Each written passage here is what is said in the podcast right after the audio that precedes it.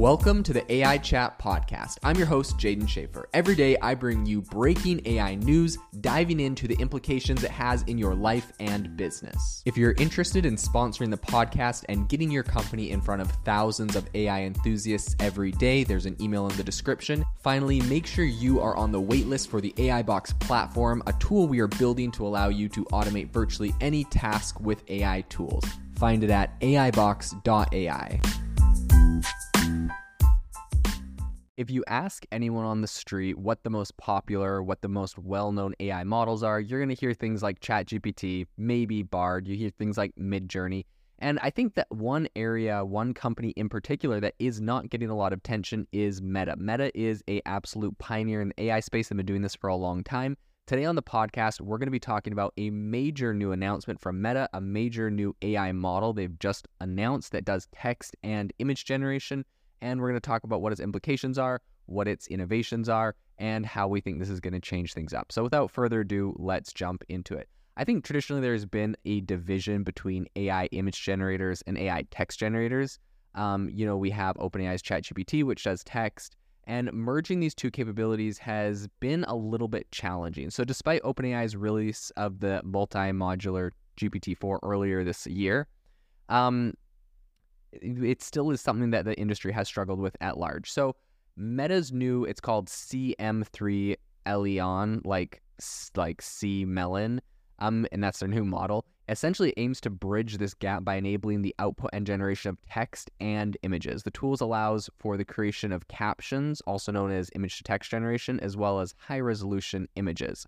Um, I mean, this is kind of funny because they're obviously Meta's the owner of Facebook and Instagram. So technically, on this model, you could get it to generate an Instagram image and the caption in one thing, which is kind of funny. Um, but I think a lot of existing AI image generators on the market, like Stable Diffusion and OpenAI's DALL-E, employ diffusion models to generate images. So this process involves adding and removing Gaussian noise from training data. But in contrast, Meta's approach is completely different. It actually involves supervised fine tuning, which is a technique used to train text based transformer models using a data set. Um, and they've actually done this using a data set of licensed images and captions from Shutterstock. So the reason they're able to do the captions for the images is because when all the metadata that they got from Shutterstock, who they, you know, purchased the, the license to use their data set, every image has a caption. So that's kind of interesting.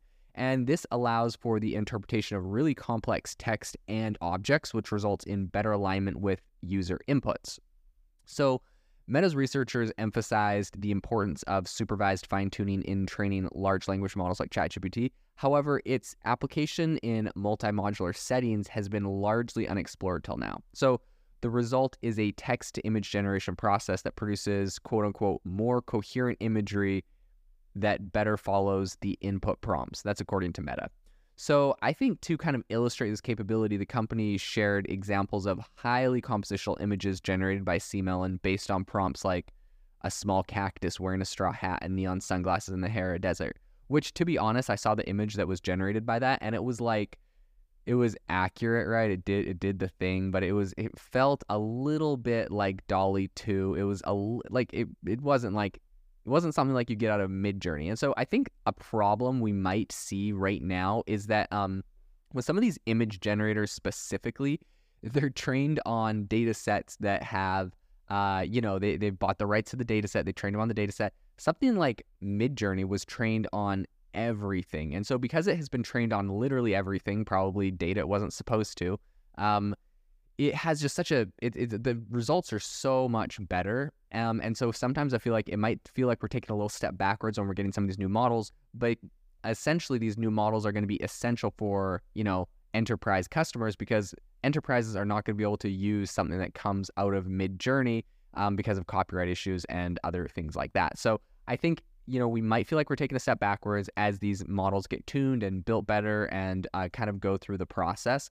but eventually I believe that they'll still be able to achieve the same results as Midjourney, and uh, eventually we'll have completely copyright-free um, images where you own the copyright when you generate it, and it's just as good as Midjourney and better, and it can do you know anything you need. I think um, what's really interesting is that this new model by Facebook or by Meta was actually able to generate a really realistic, detailed human hand, which is, of course, a, a problem that these AIs always have is generating hands. CMelon also excels in text generated image um, editing. So it's actually surpassing previous models like InstructPix2Pix, the tool's ability to really recognize both contextual and visual content allows for what I would say is definitely more accurate and precise editing based on text prompts. So, something else that's I think really interesting, Meta recently showcased uh, a feature by demonstrating kind of the text guided image editing using Vermeer's renowned, uh, like Vermeer has a painting that's called Girl with Pearl Earrings, and they use that as the initial input. And then they uh, started kind of generating images in response to text prompts like, you know, put a pair of sunglasses and you know, she should look like 100 years old. And so they were able to actually manipulate the, the picture itself, which was really cool.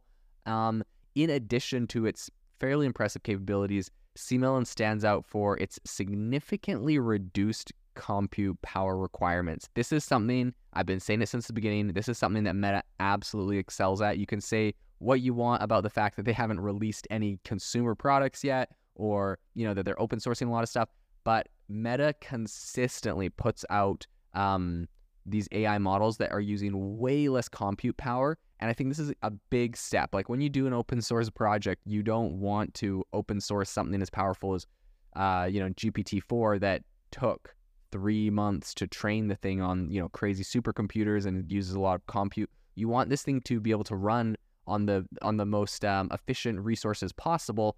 And so I think that's something that uh, Meta does really, really good. I think that um, this achievement holds the potential to promote greater equity in the AI space, an issue that critics have, you know, long highlighted. CMelon operates on five times less computing power than comparable models. So Meta has actually received a lot of uh, praise for this, um, and also for fully licensing its dataset from Shutterstock, which demonstrates that exceptional performance can still be achieved using a distinct data distribution from what previous models have relied on. Right, previous models like Midjourney are just scraping every image they can get. So I believe by promoting transparency and kind of sharing their work, Meta's aiming to kind of get this whole collaboration and innovation thing going. Um, they're really, I think, over the last few months, they've been introducing a lot of different uh, generative AI features across their platform.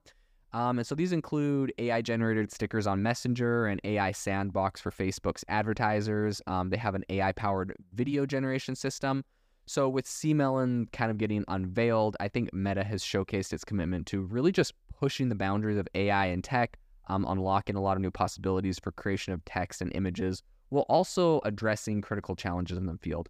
Um, love them or hate them, I really do believe that Meta has done a good job with uh, the way they are open sourcing things, the way they're going about that, coming up with a lot of really innovative tech. And I really just want them to kind of jump in the field um, and come out with some consumer products. Uh, people have been hinting that that is coming very soon. So that's going to be a really interesting area to follow because if if Meta jumps in the race, we have Meta, Google, OpenAI slash Microsoft.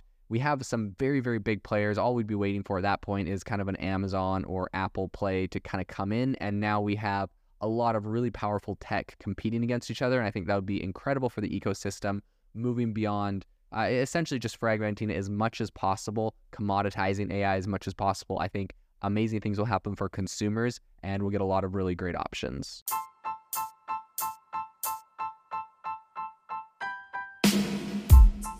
Thank you for listening to the AI Chat podcast. If you enjoyed this podcast, I'd appreciate it if you rate us wherever you listen to your podcast. And if you're looking for a innovative group of AI enthusiasts, make sure to check out our Discord channel and Facebook community. It's obviously a lot more interactive than a podcast where we can share software, tools, and prompts we're using in AI every day. I'll leave a link for those in the description below.